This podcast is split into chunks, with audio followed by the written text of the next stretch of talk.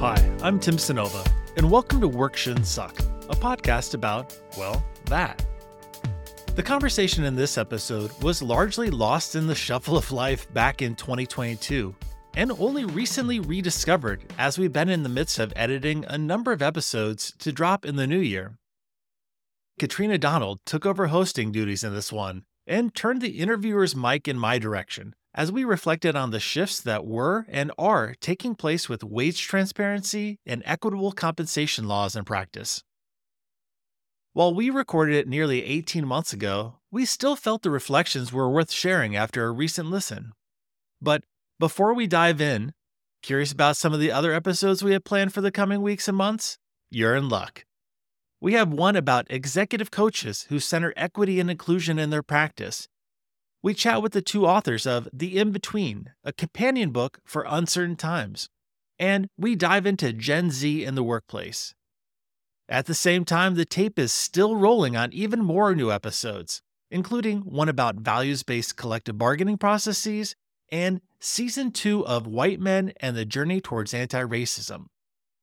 So stay tuned for all of that in 2024. But now, wage equity and transparency and over to you, Katrina. You and I have been getting some questions around pay equity and pay transparency. Maybe we could just take a, a little bit of time here and, and chat about that. It's really starting to take off. And I think there's some real urgency that organizations are being met with in New York City, requiring all employers to list salaries for roles, internal and external. California has the Pay Transparency Act requiring all employers in California with 15 or more employees to post salaries internally and externally. And so there's a lot of organizations right now who don't do anything like this. I should also say there's a lot of job boards that are requiring this now. And if they list a salary, then if this is a role that exists in their organization already, will people be finding out information about like I didn't know this was the the band mm. that I could be paid or where do I fall in this band if it's you know 60 to 80,000 dollars do I fall on the 60 side or do I fall on the 80 side and so a number of organizations are starting to really worry about what this is going to mean to just their operations and the conversations that they have to start having with their teams. And even organizations that over the past couple of years have really started to do a lot of racial equity, racial justice work, anti oppression work, who you might say are aligned with these values, they're still they're not doing this, which is one of the examples a lot of times that gets raised, right? When we're talking about like ways to live your values, list mm-hmm. the salary. Mm-hmm. And there's a meme that I think showed up in my LinkedIn feed that was like, if your pay is so competitive, why don't you list it? Yeah. And, Offering a, com- um, a, competitive salary and competitive benefits package, yeah. but yet like just tell me we'll what tell they are later. Yeah. yeah, exactly. I think that's the, one of the big arguments here is like, well, who does that favor when we'll tell you later? Mm-hmm. Or when you might have to negotiate if you don't like what the initial offer is. I think that's why we think more through an anti racism, anti oppression lens, and who's more likely to negotiate or who's more likely to have, quote unquote, the experience that an employer might think they're looking for that would put someone into a higher pay band. This is where it starts to get really challenging if you're not ready to have these conversations, especially if you're an organization where effectively every person is paid differently. You might have pay bands, but there's no consistency sometimes with like the five people are in that maybe two get paid the same but then you have another person who came in and they're getting paid $10,000 more but you know because they have more experience like well I've worked this job for 10 years and this person's just coming in. So, like, how do you balance internal versus external experience? And so, there's a lot of challenging stuff that goes into oftentimes one number that expresses how much the organization values you and what you contribute. Mm-hmm.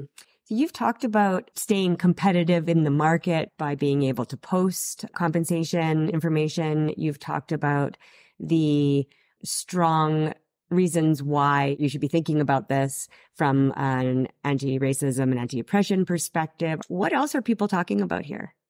Why is this such a hot button issue? Are there other reasons that we're not thinking of right now? People are talking about how much they get paid. I think this is yeah. one of those misnomers, right? It's in the same group of if we don't talk to people about when they leave the organization, they'll not think about leaving the organization. No, like everyone's thinking about where's my career going? Am I getting what I need from this organization, right? Do I need to look elsewhere? Same thing's happening with compensation and benefits.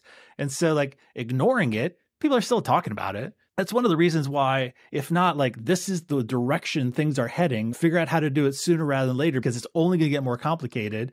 And so I think those are a couple of things you have to figure out how you're having those conversations. You have to be honest. This is where we are. We likely don't like where we are. This is why we ended up here, but it is what it is. And here's how we're going to now shift into where we want to go. And I think that's the tough conversation for a lot of organizations to have because it, it is so personal. This is what my value is. I spend the bulk of my waking hours doing this thing, and this is what I get paid for it.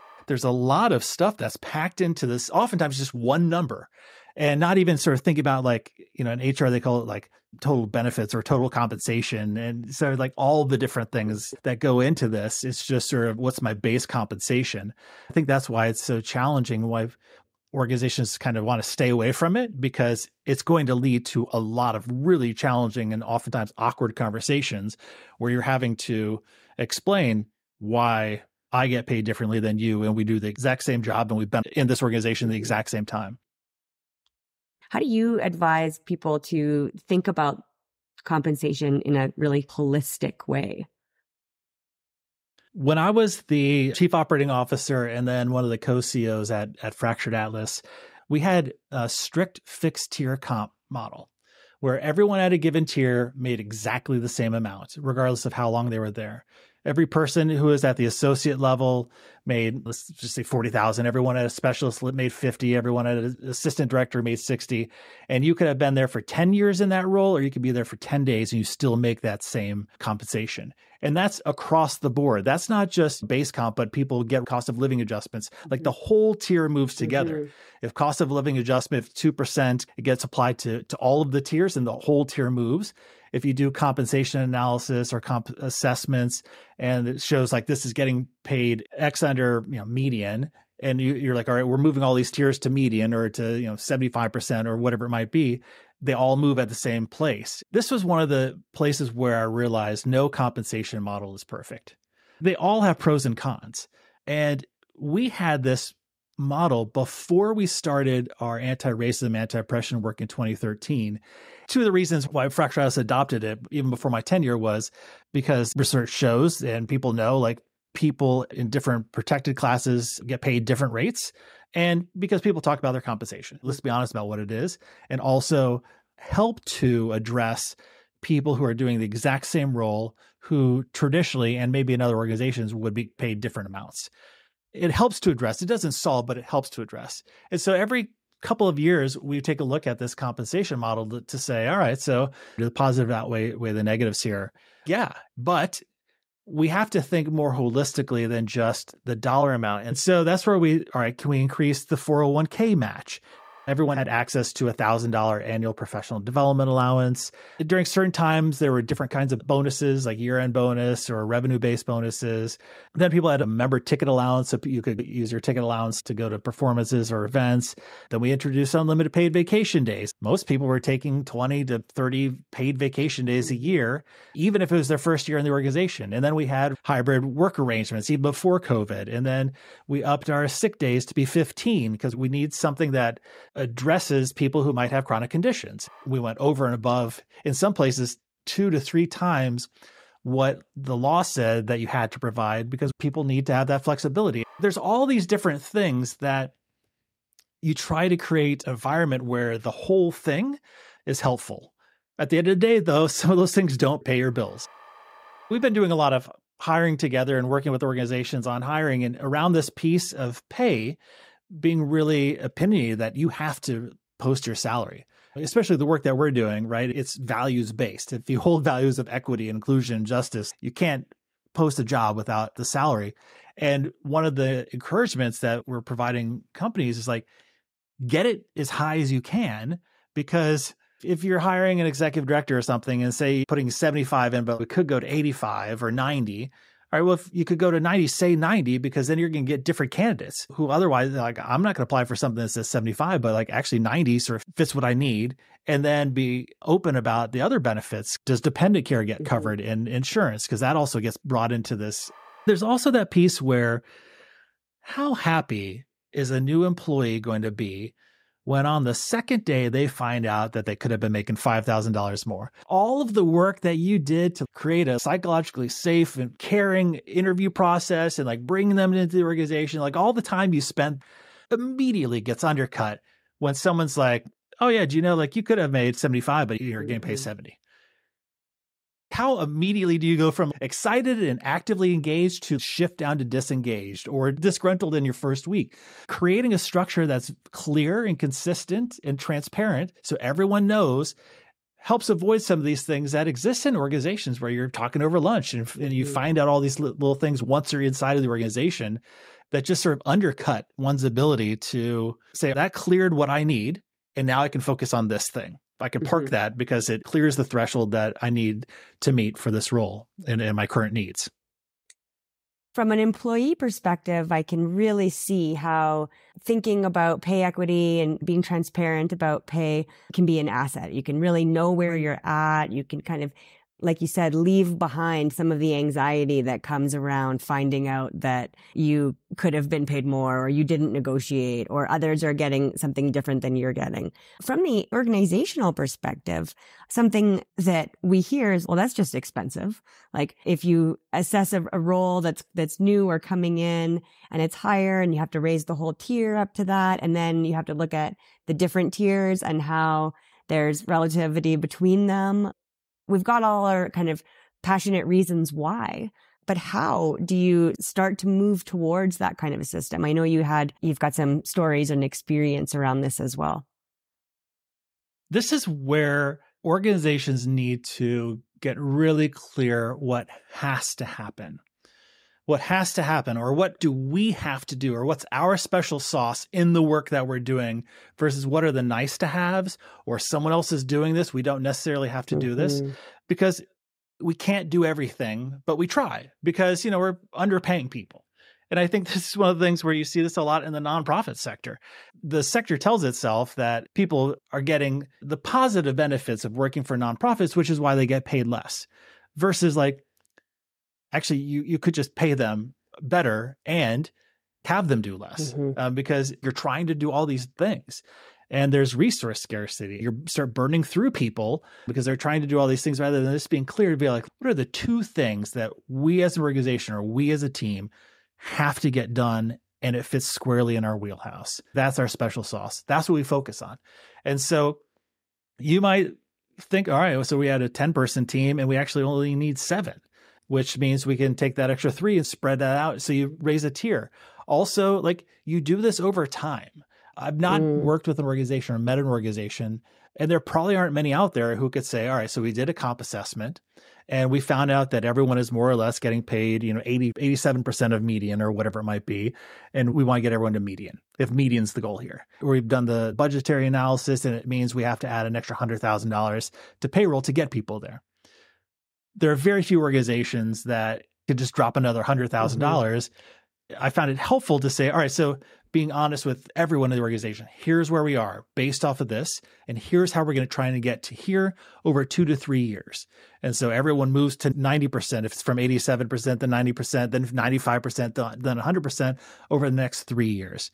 And so I think in being transparent and having the conversations around where you are, where you want to go, and how you want to get there starts to change the dynamic from the secrecy that oftentimes happens mm-hmm. around compensation. There's also that challenge too around internal versus external equity.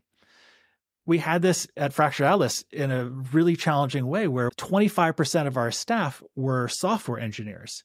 And the external market for software engineers is different than the market for program staff at an arts nonprofit. And so, how do you reconcile that you have different external markets all working in the same organization. And that's part of what we had to try and figure out like how do we mesh these things together and so we can be mm-hmm. consistent because at the end of the day this organization does not work if all of these roles that we've assessed, we need all these roles to do this work, have people in them that are able to do that work. So there's a trade off. And this is one of the challenges that we faced at Fractured Atlas with the strict fixed tier comp, where we lost a lot of really great people because they got into a role and they're like, I need more money.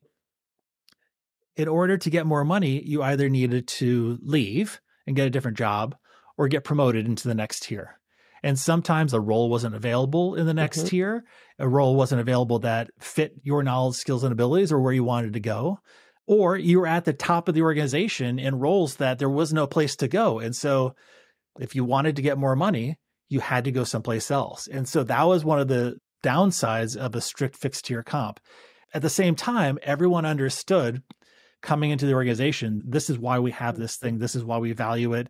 And it changed the conversations around we're not all here forever. And so it combined those two mm-hmm. conversations that organizations oftentimes don't have to say we're all here for just a couple of years. Maybe that's two years, maybe that's five years, maybe that's 12 years, whatever, but we're not here for the rest of our lives. So, how can we create a structure that invests in people where they get what they need for the next thing so they're ready to move on and that the organization is growing in the ways that it, it needs for today and tomorrow versus the way it was structured last year or when it was founded. And so there's this constant iteration and development. Similar to that cartoon where it's like two people talking to each other like it's like cfo and you know ceo or something and the first person says what if we invested in them and they leave and the other person says, What if we don't and they stay? There's a nugget in there that I think most organizations don't make the time to say, What message does this send both to the people that are here, that want to work here, and how does that impact the work that we're trying to do as an organization? And how much richer, more meaningful, better, more joyful, fun might this place be if we engage in this type of work versus the traditional, you know, no one has access to information. We're very secretive about these different things when in fact people are either have access to the information because people are talking or it's that game of telephone where they have altered what it is because they just don't have access to it. So it's gone past through like four people. And by the time it gets to the fourth person, like the name someone says on the telephone is no longer Tim Cynova. It doesn't feel like we're talking about a little bit of transparency just around pay or compensation, right? Like you're talking about if we even need to open the door about how to be transparent about the fact that you know we don't expect everybody to stay and that maybe that's a good thing about the idea that what tiers are and what they're making and about what the implications are for maybe thinking about this differently within the organization from a operating budget perspective. What is your advice to organizations who are starting this who maybe don't have a ton of experience in any kind of a transparency in terms of a broader conversation about the financials with their kind of whole broader teams. How do you start small on this? Is it better to start with a project like pay? Is it better to start with littler things and then sort of move into it? How do you phase thinking about operating differently, being more transparent? This is one of the places where it's really important to be grounded in what are the values that you hold personally as an organization. And being grounded in these values is what will help you because you're not going to have fewer conversations. You're going to have more conversations around this. And there are going to be more challenging conversations, especially in this really messy period. If you don't operate this way, where you get to a place where you operate this way and being really grounded in why are we doing it? What's the purpose of this will help sort of provide that North Star, if you will, as you're going through some really mm-hmm. challenging, messy conversations where people leave, people get upset. And it's the work that we need to be doing.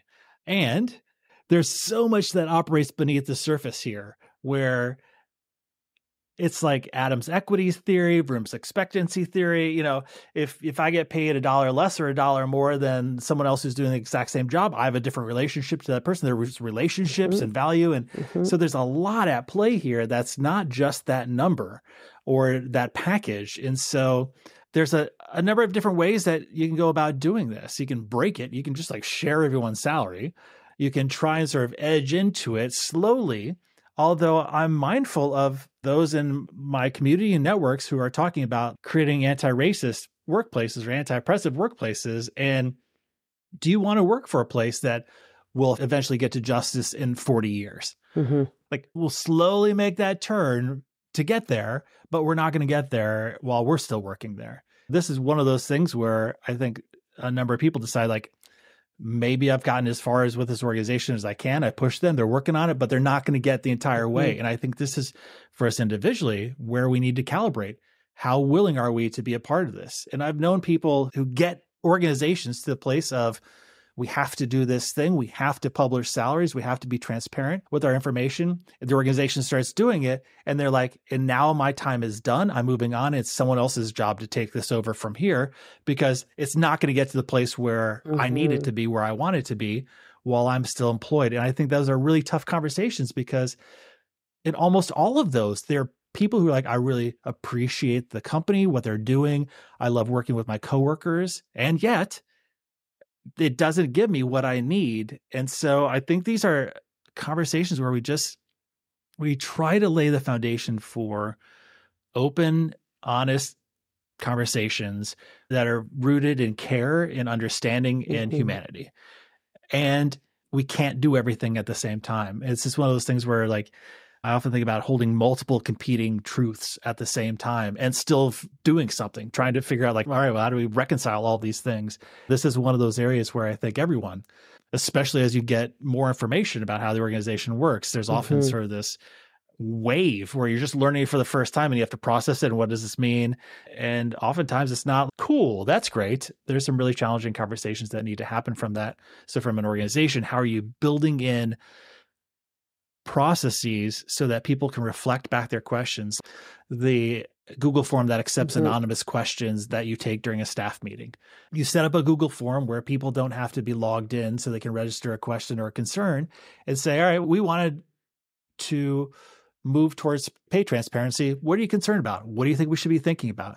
And at the next staff meeting, just go down the questions and answer them. Mm-hmm. And some of them are going to be pretty awkward and pretty challenging, but you start to engage in a process that brings everyone into like, here's the complexity that you're sort of trying to balance. I'm mindful of uh, two of an organization that I advised that they decided to go with the break it model. It was a relatively small organization. They just circulated the Excel sheet and be like, here's everyone's salary. And there are some people who are like, I didn't want people to know my salary mm. because now it's awkward. And people know that I get paid that internally and externally. So at Fractured Atlas, we did this. We're like, you're hiring a program associate. We have like had eight of them at a time, maybe. And so every time you post a program associate role, everyone in the world who looked at that salary listing knew that every program associate made mm-hmm. you know mm-hmm. forty thousand or fifty thousand or whatever it was.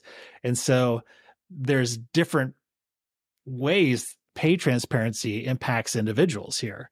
Trying to be mindful of all of those dynamics is really challenging and really messy, and also the work that's necessary. That feels like a really important piece of this. I think the piece you talked about around having a Google form for anonymous questions and then tackling what's front of mind for the employees in those kinds of forms. And forms aren't always the answer, but in those kinds of forms, people will tell you whatever they need to tell you. It doesn't matter what the question prompt is or anything else, because if it's important enough that they give you the information, they're just going to give it to you. And so that's often like, what are we seeing pop up in a form like this or on a mural or something else where we can take our cues of how to structure this conversation or our sharing, right? And then the idea is we've asked for this. How do we answer these or address how we are going to make decisions or learn more about the question that you have if we don't have the answer. So you're not just sharing numbers or thinking about the impact on people, but you're also saying, if we don't know the answers, here's how we're going to, so that you can start to build some of that trust as well, right? There's that unveil and then there's building trust over time so that you can start to appreciate what those questions are in a different way and start to model a new way of holding that transparent space in the organizations. It's easy to ask for feedback, but it's not always easy to answer the questions or address the issues that come up in an open forum, right? And so that requires some commitment, I think, to this process. This is one of those places, too, where most people aren't going to ask questions in a neutral way without judgment or without opinion. And so when you receive those, that's a challenging place to be like, or what are people asking? How do I answer this? When you might be like, I created this thing. And so this is getting 80 of these questions that are sort of judgmental questions about like mm-hmm. how this is run or how it's run. And it like, it takes a toll. And so like, how do you as the receiver to answer these questions? What do you need to be thinking about to show up in a space that can like people genuinely have these questions. They wouldn't be mm-hmm. asking them if they didn't have the question. How do you show up in a space that doesn't make it worse? Because there's a couple ways that this could go sideways on you. One, take the questions and don't answer them, or take the questions in a way and answer them. Like people are like, I'm not answering any more questions, and mm-hmm. you just like inflames what are already challenging feelings that people are having, or confirms suspicions about like how, how the organization is operating. So I think continuing to do that through this comfort is really important and something that a colleague of mine offered a number of years ago. We were talking about like challenging conversations, and he said people will spend a lifetime avoiding an awkward 90 second conversation. And there's a lot of like awkward 90 second mm-hmm. conversations here where like, all right, this is going to be really stressful and awkward. And afterwards, it's going to be done and um, we're going to get to a new place. I think there's a piece here too where it goes back to the why this is important for organizations around the amount of time and resources you spend. Let's just think about the hiring process and why it's important to put that salary in the job posting because I've heard from colleagues of mine who are like, when we get to the point of negotiating the salary, we're really open about it and, uh, and, we have it in our mind like this is what it is, regardless of who the candidate is, who gets his point, they're going to be paid $150,000 or whatever, whatever it is.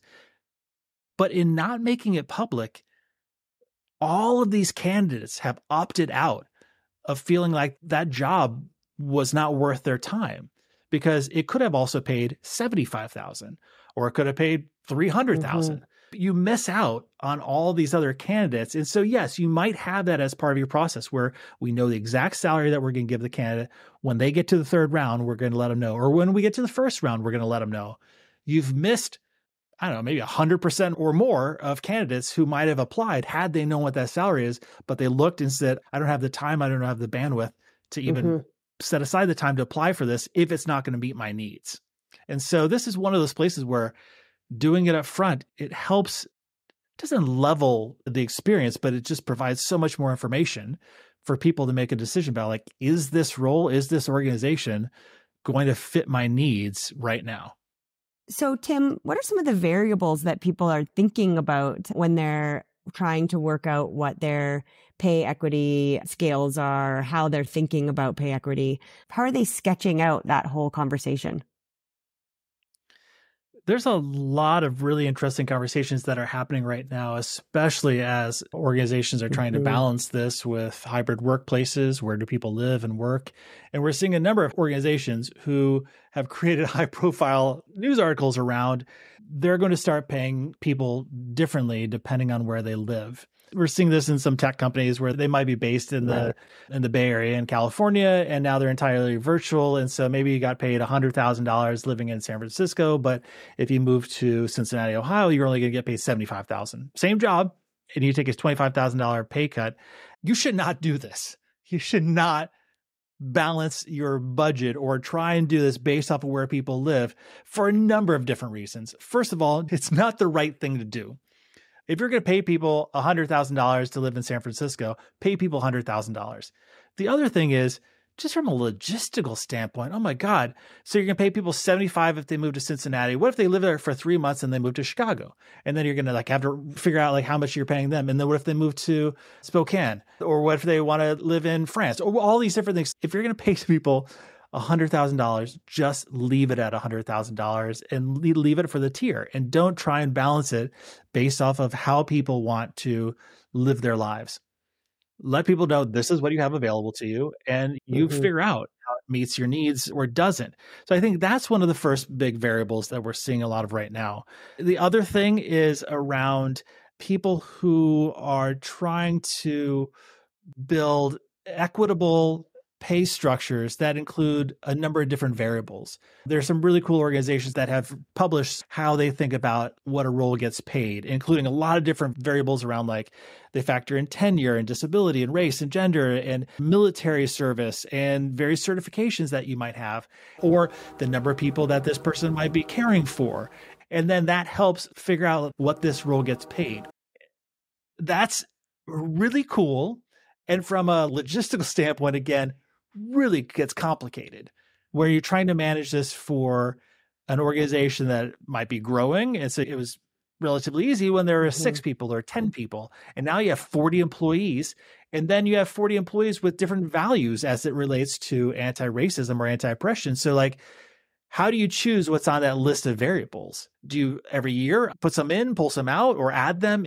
Mm-hmm. This is one of those things where I keep going back to like, God, strict fixed tier comp was again not perfect, but it helped in a way that just clarified what this was and then allowed you to think about some other ways around talking with an organization that was trying to figure out how reparations could be incorporated into comp structures or how you could equitably think about employer contributions for 401k or 403b in the US. And so there's some really interesting ways that people are starting to approach it where oftentimes with a retirement plan with a 401k or 403b, an employer will match contributions. Seldom will an employer just say, all right, we're going to give everyone 2%, regardless if they participate or not. And so thinking about like who has the means to mm-hmm. participate mm-hmm. at various levels. So like everyone just gets 2%. And then if you want to mm-hmm. contribute to it, then we'll start matching. So that's one way. I also talked with another organization where they were going to pilot a plan rather than a one to one match that still is related to the pay that you get. So, like 1% for someone who makes $50,000 is a lot different than 1% for someone who gets paid $200,000.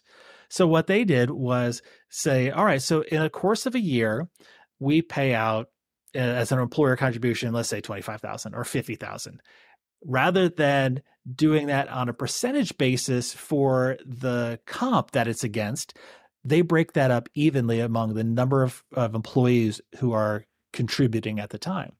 And so you break $25,000 up 10 ways, that number is going to be a lot more for someone who gets paid 30,000 or 40,000 than it is for someone who gets paid 100 or 150,000. And so that's an equitable way of thinking about compensation. Now on the other end, the higher end, you have to be an organization that those getting paid 100 or 150 have that aligns with their values mm-hmm. and and aligns with their values in a way that they've opted in or opted out from the organization to say like look i could get paid X amount if I worked at another organization, but I work for this organization because it aligns with my values. And one of the ways it does is that through this atypical, if you will, employer contribution. There are a lot of ways this can show up. There's one more way in mind that I think this can show up when you think about like total compensation and benefits crafting is around paid holidays for an organization. Most organizations don't even give a thought to the holidays that they pay for in the US, most organizations probably use like the standard 12 bank holidays, if you will. It's Christmas Day, New Year's Day, New Year's Eve, or July 4th and Columbus Day. And without giving any thought to like in paying people for this holiday, you're explicitly recognizing this holiday's value in a way that are you paying for Juneteenth? Or are you paying for religious holidays that are not sort of Western European Christian holidays. Mm-hmm. This is a really interesting work that's happening right now as people are starting to, realize this. How do we structure it in a way that, all right, we're going to be closed for these five days because everyone we work with will probably be closed for these five days. And so, like, let's just be closed for these five days and we'll give you 10 flex holidays. You set them, but you decide how you want to spend these paid holidays in a way that aligns with your values and your beliefs and not ones that probably are like set in the 1950s by some mm-hmm. corporation. Mm-hmm. They're like, yeah, these are the holidays we're taking. And so I think when you start to think, what if, how might we, how could we retool this? What if we sort of restructured this? There's so many ways organizations can flex. If you're willing to start looking outside of that one number, certainly focus on the one number, mm-hmm.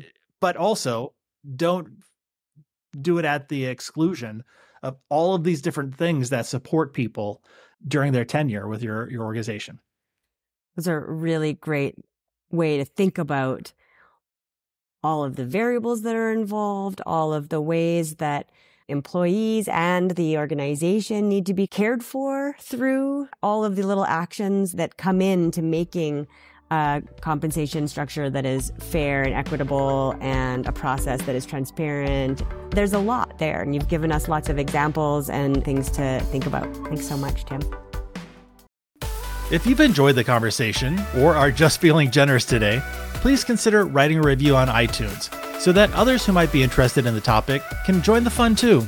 Give it a thumbs up or five stars or phone a friend, whatever your podcasting platform of choice offers. Until next time, thanks for listening.